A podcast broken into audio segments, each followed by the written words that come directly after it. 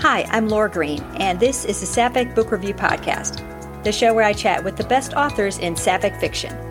I hope you learn something new each week about your favorite authors, discover your next read, and have some laughs along the way.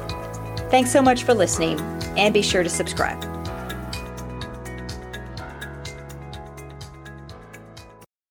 Welcome to the first episode of Season 2 of the Sapphic Book Review Podcast. I was very fortunate to be able to attend GCLS this year, and even more fortunate to be able to get to know today's guest. He's one of the most talented writers in the genre, and happens to be an absolutely wonderful person. Luc Dreamer, welcome, and thanks for joining me today. Well, that's quite an introduction. Thank you. Thanks for having me. Crush was released in June. For anyone who hasn't read it yet, tell them about Nia and Cal, and how nervous were you about how it would be received? So the book opens in a prologue with Nia losing her husband suddenly to a heart attack, leaving her kind of in debt and the owner of their winery. And she is desperate to find a vineyard manager when hers decides to retire. In comes Cal, who is a trans man, and he's grown up on a winery. And he's looking to branch out and get out of his very conservative, very transphobic Central California town. And he moves to the Central Coast of California and meets Nia and takes the job as vineyard manager. And during the course of running the winery and all of the challenges of running a winery, they really connect. And eventually they fall in love. I wouldn't say nervous about the reception. You know, the Sapphic fiction community has been wonderful and very welcoming to me. I transitioned nearly a year ago, and they've been very welcoming. And there's not a lot of trans men, cis women romances out there. So I wanted to write one. And, you know, so far it's been very well received. And I've been very thankful, very humbled. It was lovely. And I'm kind of in love with Cal. I'm not going to lie. He's a real cool dude. I recently read The Burden of Happiness and loved Sarah and Kate's relationship and how Kate helped Sarah to overcome so much in her past. If you could make it into a movie, who would play Sarah and Kate? Yeah, that's a good question. I thought about this. I never have real images in my mind of my characters, but definitely having to think about it, I would say for Kate, Juliana Nicholson. Look her up. She's lovely. But I picture her with like some auburn red hair because Kate had red hair, I believe. And then for Sarah, it's kind of an amalgam of Jennifer Beals and Rebecca Hall. When I'm describing her and I do get a picture in my mind, that's like if those two had a baby, Sarah would be it. That'd be a very nice looking baby. Right? The One to Walk Away is such an intense book. It's the first in the One series. When do you plan to release book 2? And can you give us a sneak peek? Well, there is a tiny sneak peek in an excerpt that's so far. I would say it's going to be out next year for sure. When next year, I'm not sure. I've actually got a lot of things lined up that I'm working on. And that one, that's slowly brewing in my mind. I'm going to continue the relationship between Lake and Mel, but they're going to share the screen, so to speak, with my hostage negotiator, Charlie. Yeah, I think I named him. Maybe Charlie. Pretty sure. Yeah. Maybe I'm pretty sure it is. Yeah, I think it is. Yeah. I'm going to pick up her story, and it's going to be another procedural. So I love to research. So I'm going to do a lot of that. I won't get myself arrested, but, you know, I'll research indirectly. So. Okay, well, that's good to know. Yeah. Maybe you're right. Stay on the right side of the law. Yeah, I try. Yeah, so I'll do some research on that. And so next year. How's that? Okay, that works. Something to look forward to. Yeah. Your first book, Heart of Gold, was released 2 years ago. What were you doing before that, and what made it the perfect time for you to release a book? Yeah, so I think the pandemic lent itself very nicely to a lot of sapphic author careers. You know, we were all holed up in our houses. So those that had an inclination to write or thought about writing was a great opportunity. I had done fan fiction back in the day. And right around the time I finished Heart of Gold as a fan fiction, I had some readers basically say, this should be a book, a publishable book. And I basically worked on it started 2019 working on it and then released it in 2020. Before that, I'm a stay-at-home dad, and we move into houses and I remodel them. We live in them for a while and then sell them on. I had pretty much just finished renovating the house that we're living in now, so it was perfect timing. Start my writing career. What fan fiction did you write? Way back in the day, some Xena. Oh yeah, some Buffy the Vampire Slayer. Dabbled in that, and then Wynonna Earp. You know, I love the fact that you had these ready-made characters that you can take, you know, all their personality traits and physical traits and just plunk them anywhere you want, have fun with them, and then get immediate feedback when you post chapter by chapter. So that's what I did. Tell me what you're currently working on. So I'm currently working on a series of vignettes for my Heart series. Since the year gaps between book 2, Heart Sings, and the third and final book is like 15 years or so, 14, 15 years. So I'm filling the gap with these little vignettes, and I'll give you a little exclusive tidbit. People have been asking for Charlotte to find herself a woman, and Charlotte finds herself a woman in these vignettes. So, very nice. There you go. That should be out, I'm hoping, in the fall. Breaking news is the best. Breaking news, yes. So yeah, that's what I'm working on currently. Who is your favorite supporting character from one of your books? I would say it's a bit of a tie for different reasons.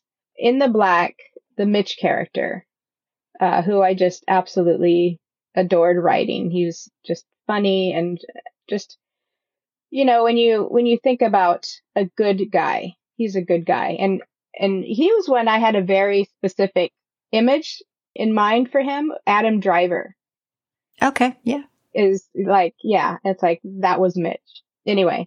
So I just enjoyed writing him and his family. And, you know, I'm sorry, his name isn't Mitch. Gosh. Mitch is my main character. No, Fish. His name is Fish. Fish. Okay. Yeah. Because he looked like a swimmer and anything. Anyway. Gosh. Fish. Yeah. Adam Driver kind of looks like a fish. So I get that. He does, right? Yeah. So Fish. Mitch is my female. Our main character. Fish is the supporting character who's a guy. Okay. You know, you can't remember everything. Dude, I can't remember anything. Okay, and the one dearest to my heart is Lloyd from Crush. He's actually based off of a dear friend who I lost during COVID. And I made him gay, which I think he would just be tickled about. I knew I wanted to write him into one of my books. His personality linked perfectly for me as gay best friend. Everyone needs one. That's right. If you could spend a day with just one of your couples, which would you choose and why? Good question. I mean, I'd like to spend a day with all of them. Push comes to shove. I would have to say, because can I say it's a tie? Yes, you can. That's fine. And why? Acceptable. Appreciate that. So definitely Thomas and Rachel, because I would just like to spend a day in the Klondike digging for gold. I think that would be pretty rad. And just to watch them flirt with each other, and it would be just adorable. And yeah, them for sure. And also I would say Mitch and Lily, because I think it'd be pretty cool to go fight a fire for a day, just a day. Just one. And then go back to the bar and shoot some pool and have a Shirley Temple. So. Oh, very nice. Yeah. I watched the mountain bike video you posted, and it scared the crap out of me. Besides death-defying biking, what other outdoor activities do you enjoy? I'm 52. I am really not a risk taker. Mountain biking I've done literally all my life, so I feel very comfortable doing that. And the trails that you see are ones that I've ridden like hundreds of times, but I still like to go a little fast. Other things, yeah, I like to do. I love to hike. Kayak, I bought one of those folding kayaks to fit in my van. And I love taking that out and doing that. Just adventuring. Like, I'll go Death Valley by myself. I'll drive up the 4x4 roads and just go plunking around the old ghost mines and ghost towns. You have a teenage son. What's the most important life lesson you hope you've taught him? We're just going through it right now. So let's see. I would say that I have a tattoo. I carried around this quote, General Douglas MacArthur, I carried it around for like 20 years and then finally got it tattooed on my body.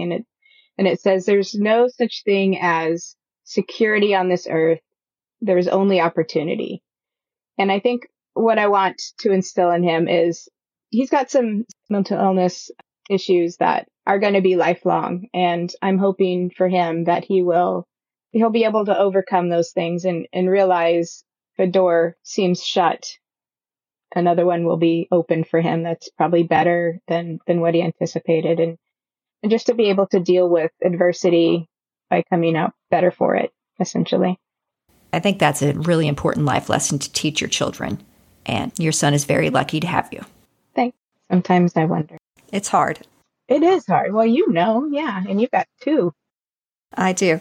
He confides in me a lot, more than probably most teenage boys confide to their parents. So I'm fortunate in that. He tells me what's going on. Yeah, as long as they're talking to you, that's the important thing. So true. If you were going on a cross-country trip with 3 other authors, who are you taking and why? It's hard to narrow it down to 3, but let's see. There's a few like I've met and hung out with and in real life, and I'm not tired of them yet. So that would be like Carol and Elizabeth. We're like brothers from another mother's. She is so much fun to be around, and we just rib each other all the time. So she keeps me honest too. So her, definitely. Let's see, Bryce Oakley. She's hella funny, and she's a really good driver. So she would definitely take the turn, driving long stretches. And third, I was very, very entertained by the lovely Anna Reichart. She is just something else. She's just adorable. She is. And I think that she would be super fun to go on a road trip with. So those are my 3. Now, I don't know if those 3 would get along with each other, but it doesn't matter because I'm the common denominator. That's right. I'm sure they would. They all seem okay. Yeah, they seem pretty cool. If you could travel anywhere in the world, where would you go? Jeez, all of it? I don't know. I mean, I love hot springs. So I would like to do just a tour of the most amazing remote hot springs. And also, I did one of those 23andMe's and found out I'm 99% Irish. So, oh, wow. That's pretty Irish. Right? I thought I was a little English, 2% English, I guess. But I thought I was German, a lot of German, but not one bit. So, wow. So I'd like to travel to Ireland, I'm sure I've got some distant cousins there and whatnot. Yeah. Have some Irish too. Yeah, have some Irish too. Exactly. Too bad I don't drink beer though. Irish Shirley Temples. There you go. Tell me something about you that might be surprising. Geez, surprising. Something odd or I guess interesting is that when I take naps, which is quite regularly, I sleep for exactly 1 hour. That's all I can sleep. So I'll lay down at 3:04 and I'll be raised out of sleep, just softly, just come into consciousness at 4:04. Wow. Yeah. So I thought okay, this is an anomaly, right? This was years ago, but I've been doing it consistently for years now. You're an alien. Yeah. Something's off. Yeah, there's some brain switch, there's actual switch in my head probably. And another thing too is and I can do a half hour. If I just need a half hour, it'll be half hour to the minute, but mostly it's an hour. That's impressive. I know. When I tell my son I'm going to take a nap, he's like, "See you in an hour, Dad." It's just a running joke. What are a few of your favorite Sapphic books? Let's see. So off the top of my head, I'm thinking of the ones that I think about way after I read them. And the first one that comes to mind is Alone. And I remember I was building Alone by E.J. Noyes. And I was building a little camper enclosure for my truck. And I think I tweeted this to her. I'm I had tears running down my face into the paint. I was painting the, the wood and just crying. That story really got to me. And And yeah, so Alone and the Dark Peak series by Carrie Hunter. Yes. Absolutely. I devoured that series. And I'm like, and sometimes I think about Meg and Sana. I'm like, what are they doing? And like, no, they're fictional characters. They're not doing anything. Well, I think they're real. Something. I feel like they're real. Yeah. Right? I mean, they're just so well developed. The way that she wraps up the character development, you know, within the story, you know, there's all showing, nearly no telling. And I love that. I love the action of that series. And so The Art of Us by Cale Hughes. I think about that story a lot. I remember I was building my greenhouse when I was listening to that. And I would just stop and listen because I didn't want to be distracted, you know. It's like, it's just a beautifully written book. And the story is just amazing. So yeah, those are a few. Those are good ones. Luc, it's been great seeing you again. Thanks so much for taking the time to chat with me. I appreciate it. Thank you for having me. Thanks so much for listening, and thanks again to Luc Dreamer for joining me today. You can find links to purchase Luc's books on his website, ldreamerwriter.com. To support this podcast, you can buy me a coffee at buymeacoffee.com/SappphicLaura, or you can join my Patreon at patreon.com/Sapphic Book Review Pod. where you can hear your favorite authors play Would You Rather. Here's a sample of this week's with Luc Dreamer. Be sure to tune in for this one because there's also a special reading from one of Luc's new books. Thanks for listening, and until next time, happy reading.